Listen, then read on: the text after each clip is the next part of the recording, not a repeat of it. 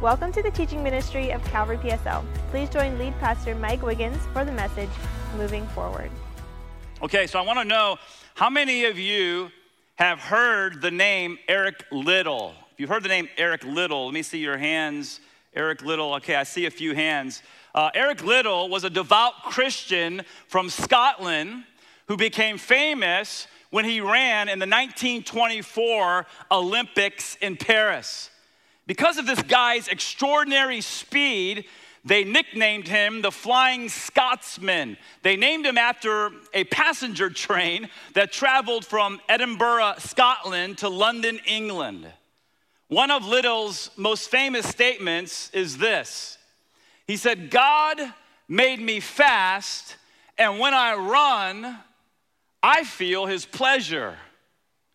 Now, when I run, I feel pain." How many runners are out there, right?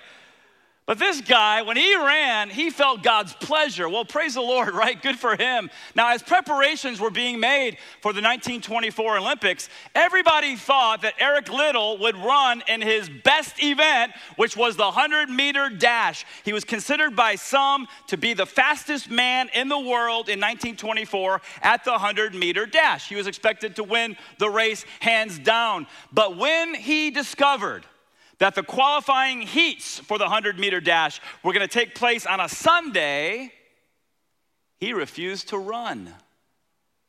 Little believed that Sunday was a day of rest, and it would dishonor the Lord if he took part in that race. And so because of his stand, for his personal conviction, because of his stand, people got really upset, right? Kind of like how some people get upset when they want a chicken sandwich and they go to Chick-fil-A on Sunday.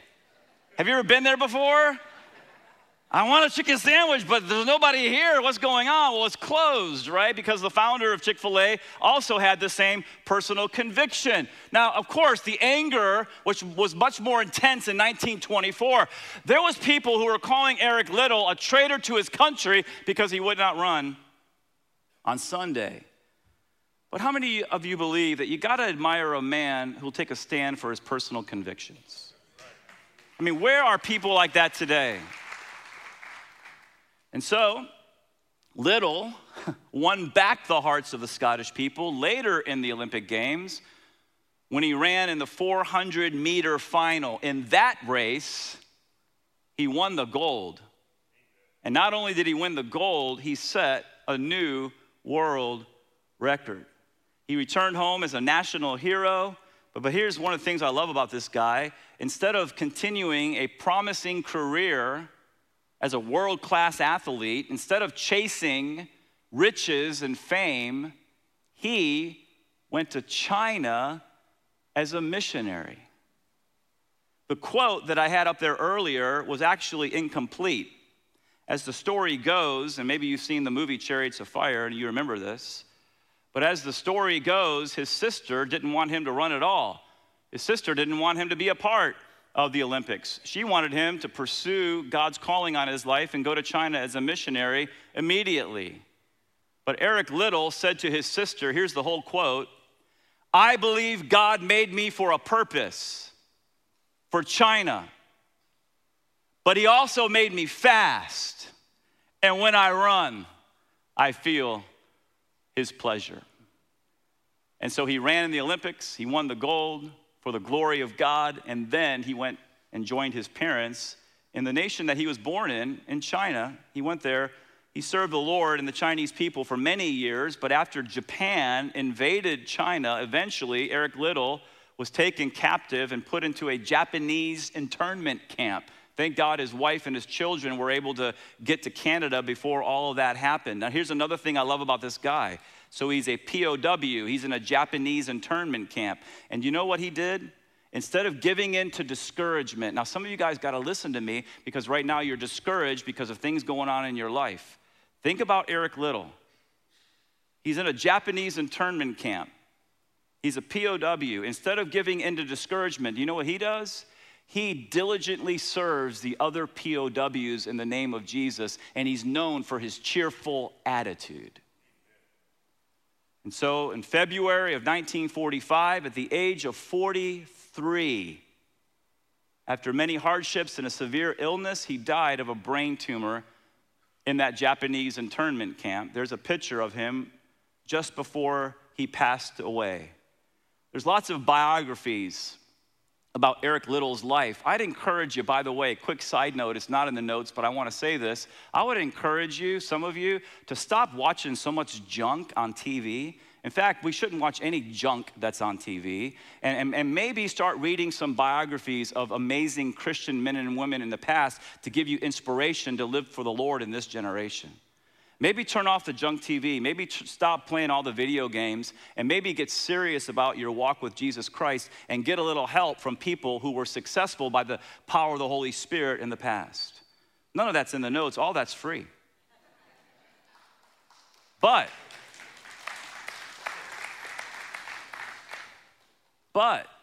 if you read a biography or two on Eric Little's life, here's what you're going to find out. This guy lived by four absolutes. He lived by absolute honesty, absolute purity, absolute unselfishness, and absolute love. And it's no wonder the Lord used him in such a great way. Because he ran hard for the Lord, because he ran hard for the Lord on the track, and because he ran hard for the Lord as a disciple of Jesus Christ, no doubt in February of 1945, when he saw Jesus face to face, he heard those immortal words, "Well done, good and faithful servant." And so in ancient Greece, every 2 years, the Greek city-states had their own Olympiad. It was called the Isthmian Games, and the Apostle Paul was very well aware of them. In fact, when you read the Apostle Paul's teachings, it seems as if he enjoyed the Isthmian Games that took place every 2 years in the city of Corinth, and he especially loved the foot races. The reason we know that is because the Apostle Paul used the foot races in the Isthmian Games as a metaphor for running the race of life, and he encouraged Christians to run hard for the Lord. Now in our day, in various events, there's three people who get prizes. There's the gold, there's the silver, and there's the bronze. But in the first century, only one person received a prize. I want you to look at what the Apostle Paul said to the Corinthians. He said, capture the passion behind the words. He said, do you not know? And he's speaking to a local church like our local church. He's speaking to Christians like you and I. He says, do you not know that in a race all the runners run, but only how many get the prize? One. And so run.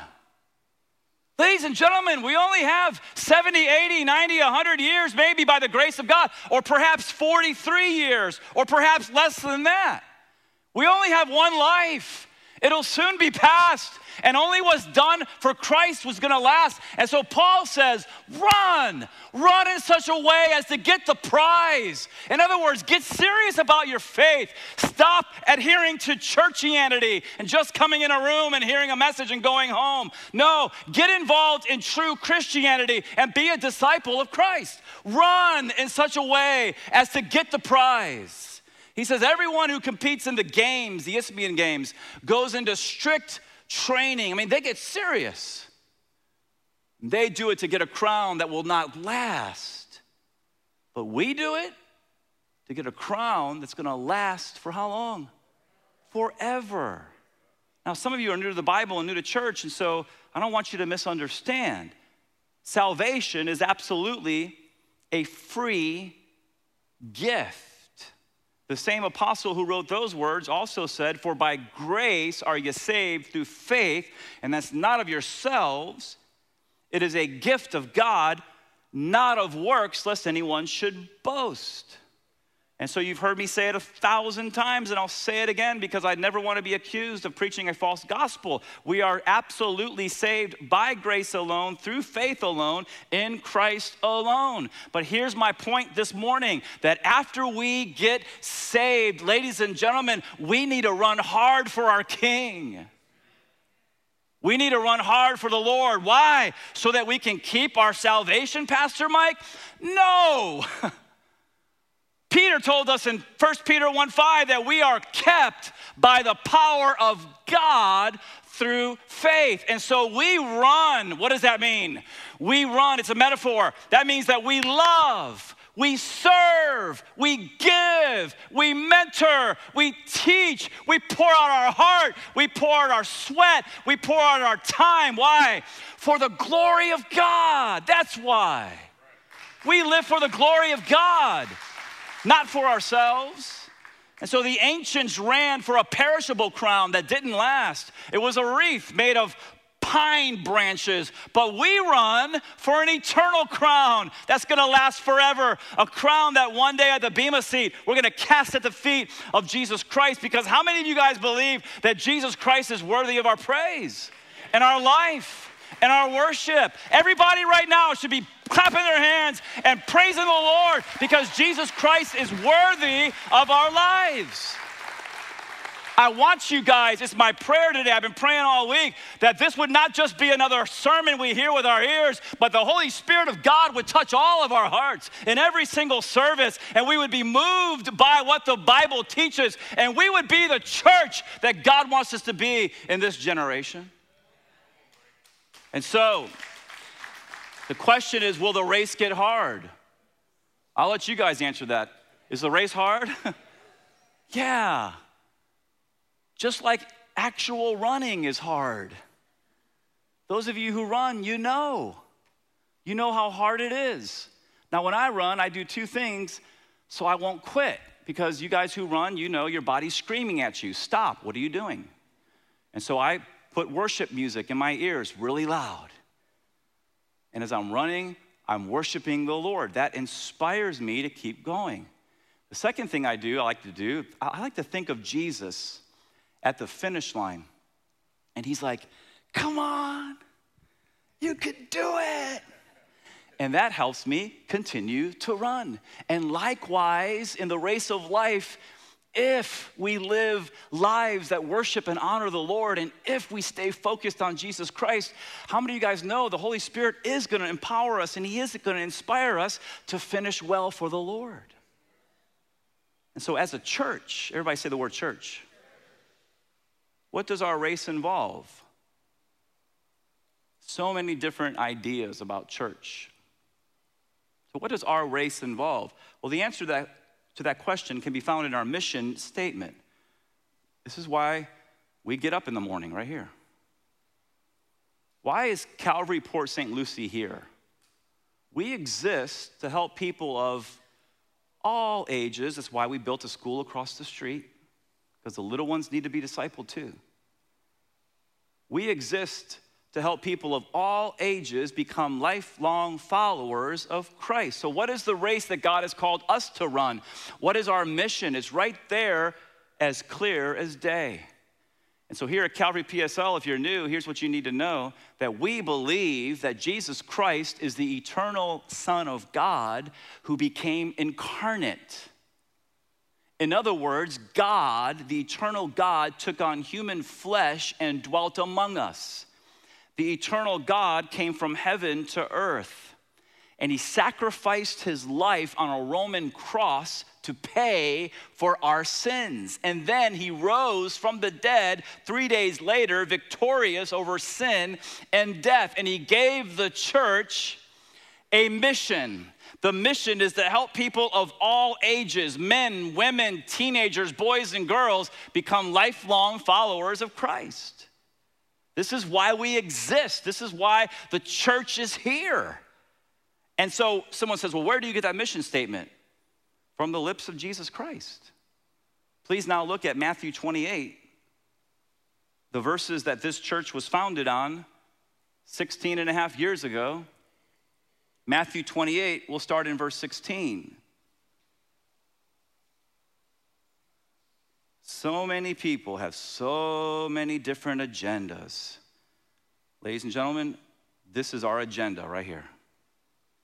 Now the 11 disciples went to Galilee, to the mountain to which Jesus directed them. And when they saw him, they worshiped him. And by the way, he didn't say, stop, don't worship me, only worship God. Have you never read the Ten Commandments before, the first commandment? No, he accepted the worship because he's God. If someone believes that, please say amen. But some doubted. There's always a few in the crowd. Verse 18, and Jesus came and said to them, all authority in heaven and on earth has been given to me. Go, therefore, and make disciples of all nations, baptizing them in the name of the Father and of the Son and of the Holy Spirit, teaching them to observe all that I've commanded you, and behold, I am with you always, even to the end of the age. And so the words of Jesus Christ lead us to our next point. What is our mission? Our mission, ladies and gentlemen, is to fulfill the Great Commission. Go, therefore, and make disciples of all nations. Now, some in the church act as if this is the great suggestion. You know, you can do it if you want to, or you can just come to church and, you know, hear motivational speeches about how you can be a better you or whatever. No, that's not our agenda. And so it's not the great suggestion. It is actually one commandment, okay? So in the grammatical structure, in the Greek language, the grammatical structure of this Great Commission, we see one command surrounded by three participles. What's the one command in the grammatical structure? I have it underlined. It's make disciples. What are the three participles? The three participles are going, baptizing, and teaching. And so he said, go, go. The word go there is actually a present participle. What Jesus was actually saying was, as you are going into all nations, make disciples. Now listen to me. As you are going into how many nations? All. There's the missionary call for the church, that we're to take the good news of Jesus to the whole world. Why is this lost in our generation today? And so we're to take the good news to the whole world. Peter told us in 2 Peter 3:9, the Lord is not willing that any should perish, but that all should come to repentance. I love that verse. Why? Because it shows us, it reveals to us the heart of God. God is not willing that any should perish, but all should come to repentance. What does that mean? That means that God does not want anybody to go to hell. He doesn't want anybody to die in their sins. This is why the doctrine of double predestination that extreme Calvinists hold to is wrong. God did not predetermine to save some and then predetermine, I'm going to damn these people. I'm going to create them so that they can go to hell. No, 10,000 times no. God is not willing that anybody should perish, but that all should come to repentance. We got good news to take to the whole world. And so what did the disciples do? They didn't stay in Jerusalem. They went to Judea and Samaria, and they went to the uttermost parts of the world. And so my prayer is that God would touch some of your hearts, and some of you would become missionaries like Eric Little and take the gospel to the nations. You say, who, me? Yeah, you. That you would give up everything. That maybe you would stop trying to pursue the American dream and just let it all go and follow the Lord's leading to another country and pour out your life to serve people and to serve the Lord. Where is that today? In this generation of the church, why aren't people responding and taking the gospel around the world? It's because we bought into the lie that church is all about coming and hearing a motivational speech so that we can be richer and more powerful in this life. Wrong gospel. We need to take the gospel to the nations. And I'm asking God to touch some of your hearts. And some of you right now are thinking, don't ask God to touch my heart, please. I am.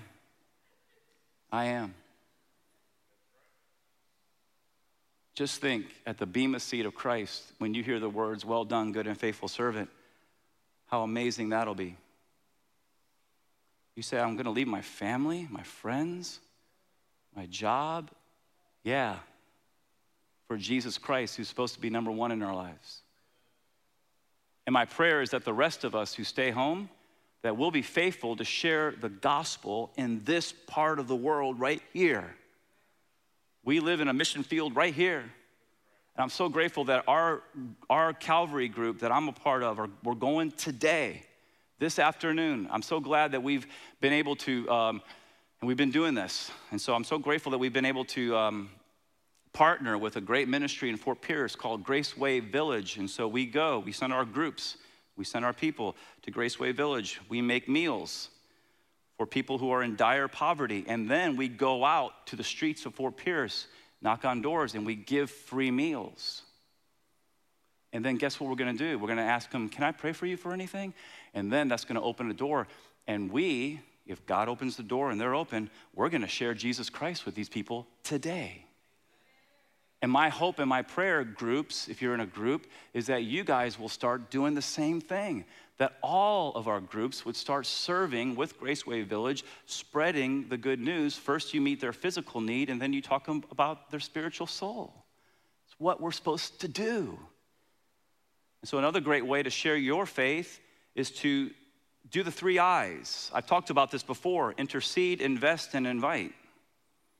And so God's put somebody in your heart, praise the Lord. Begin to intercede for them. Begin to pray for them, because how many of you guys know that no one can come to the Father unless the Spirit draws the person? So pray and ask the Lord to begin to move in their heart. Intercede, and then invest. Invest in a relationship with them. Now listen, I am not advocating that you invest in a relationship where someone's sin is going to begin to influence your life. No, friendship with the world is enmity towards God. I'm not saying that. I'm saying invest in a relationship where the Holy Spirit can shine his light through your life and your lips to this person's life. Intercede, invest, and then invite. They're right there on your seats. Invite them to one of our four services. And see if they come. And guess what? If they come, they're going to hear the gospel here. But I'd encourage you to learn how to share the gospel yourself. And I don't want anybody to raise their hand right now. Just answer this question in your heart. Do I know how to share the gospel?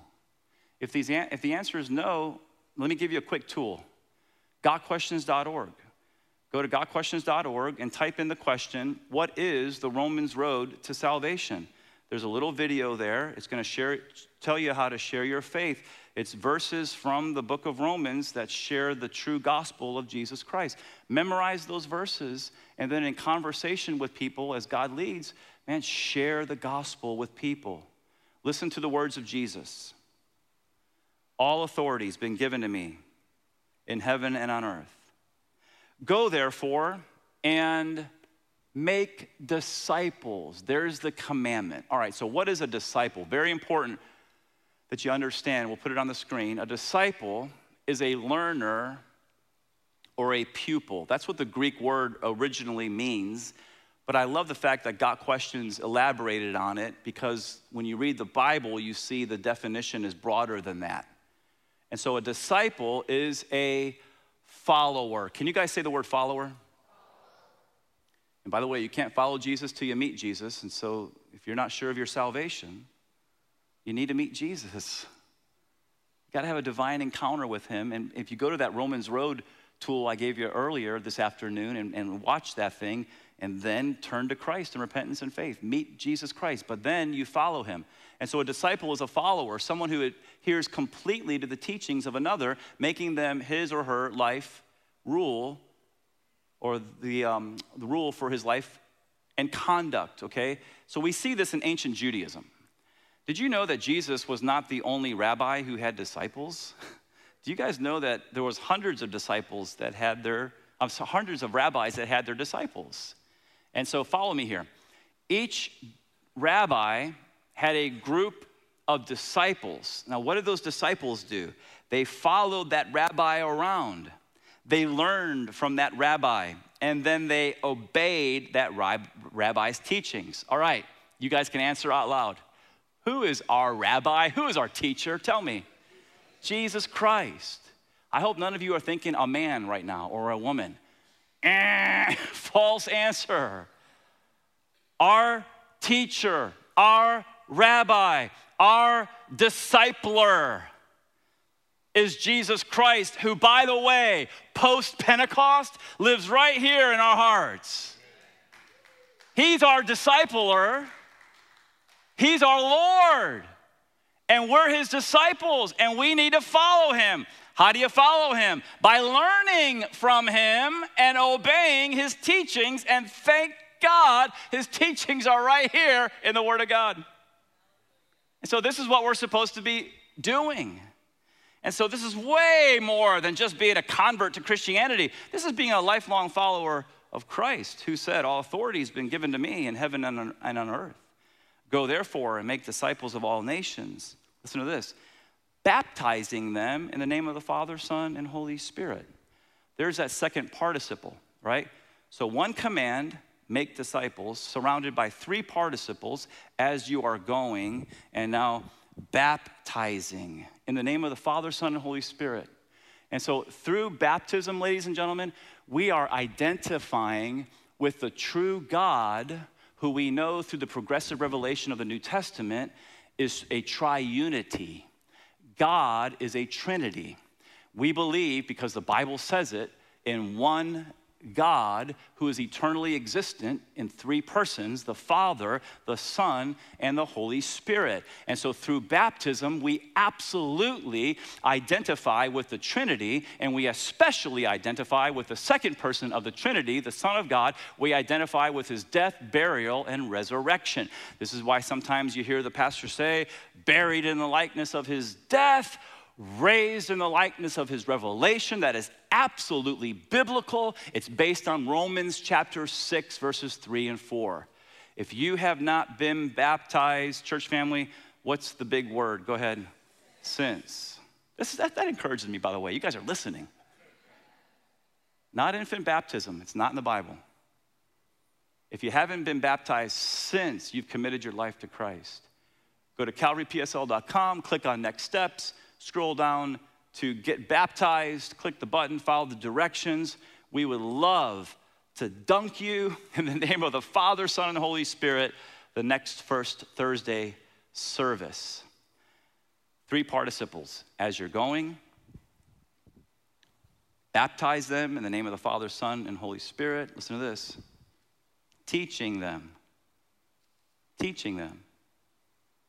Third participle. To observe all things that I've commanded you. And so teaching speaks of the necessity of biblical instruction to help disciples grow. Now, right now, if you're listening to me, say amen. Okay, this is the Apostle Paul writing to a young pastor named Timothy. The church has gotten off base. The church is all about all these different things. Listen to this. Paul says to the young pastor, I charge you in the presence of God and of Christ Jesus, who is to judge the living and the dead, and by his appearing and by his kingdom. Now, if that sounds pretty important and pretty weighty, can you say amen? I charge you in the presence of God, pastor. Here it is, verse 2. Preach the word. What happened to this? It's right here. Notice I have it highlighted because I'm a pastor. Preach the word. Be ready in season and out of season. Reprove, rebuke, exhort with complete patience and teaching. For the time is coming when people will not endure sound teaching. The time is coming when people will not sit in this room and listen to me go verse by verse through a passage or a book of the Bible. Why? Because they want to hear stuff about them. It's me, church. It's what can you do for me? And Paul says, no, the time is coming when people will not endure sound teaching, but having itching ears, they will accumulate for themselves teachers to suit their own passions. It's happening today, ladies and gentlemen. We've gotten away from the preaching and teaching of the Word of God. Why? Because we become people pleasers instead of God pleasers. We got to get back to the Bible. We got to teach the Bible. And some people say, if you teach the Bible, they'll be bored to tears. They'll never come back. Bye. We're going to preach the word in this place. We're going to teach God's word in this place. And that leads you to your next point. The entity that Christ chose to carry out his command to make disciples is the church. And so the birthday of the church, the day of Pentecost, the Spirit of God descended from heaven and dwelt the believers. And all of a sudden, the church explodes. And it goes from Jerusalem to Judea to Samaria, eventually to the uttermost part of the earth. The church flourished. Why? Because Jesus said, I will build my church, and the gates of hell will not prevail against it. So what's the church? I know this is basic, but some of you are new. Okay, the church, ecclesia, is a called out group or assembly. It's called the body of Christ in Colossians 1:18. Dr. Charles Ryrie defined the church as that spiritual organism of which Christ is the head and is composed of all regenerated people from Pentecost to the rapture. Okay, so please everybody look at me. You have the Big C church. And the Big C church is the universal church. It's made up of regenerated or born again people all across the world. That's the Big C church. But then you have the Little C church. The Little C church is the local churches. They're smaller expressions of the Big C church. In the New Testament days, you had local churches in Rome, in Corinth, in Galatia, in Ephesus, in Philippi, Colossae, Thessalonica, et cetera, et cetera. Today, you have local churches across the world, including a little city in Florida called Port St. Lucie. And so the church is here until the rapture. But until that glorious day, we got to make disciples. And the best model I can find for a church that made disciples is the early church. Now, when you study church history, you see that the church got way off base. I mean, we're talking selling indulgences to get your loved ones out of purgatory way off base. Thank you, Martin Luther, for coming and cleaning up that mess. The church got way off base, but we got to get back to the Bible. I love that phrase. Back to the Bible, which leads us to our next point. What is our model? I already told you what our mission is. Our mission is to fulfill the Great Commission, but our model is the early church. And what did they do? And by the way, this is the second verse that we built this church on 16 and a half years ago. It's never going to change. And so they, who's they? The local church. Yeah, us too. But specifically, it's the local church in Acts 2. They devoted themselves. They weren't casual Christians. They didn't go to church once a month. But then if it's sunny on Sunday morning, let's go to the beach, honey, instead of going to church. No.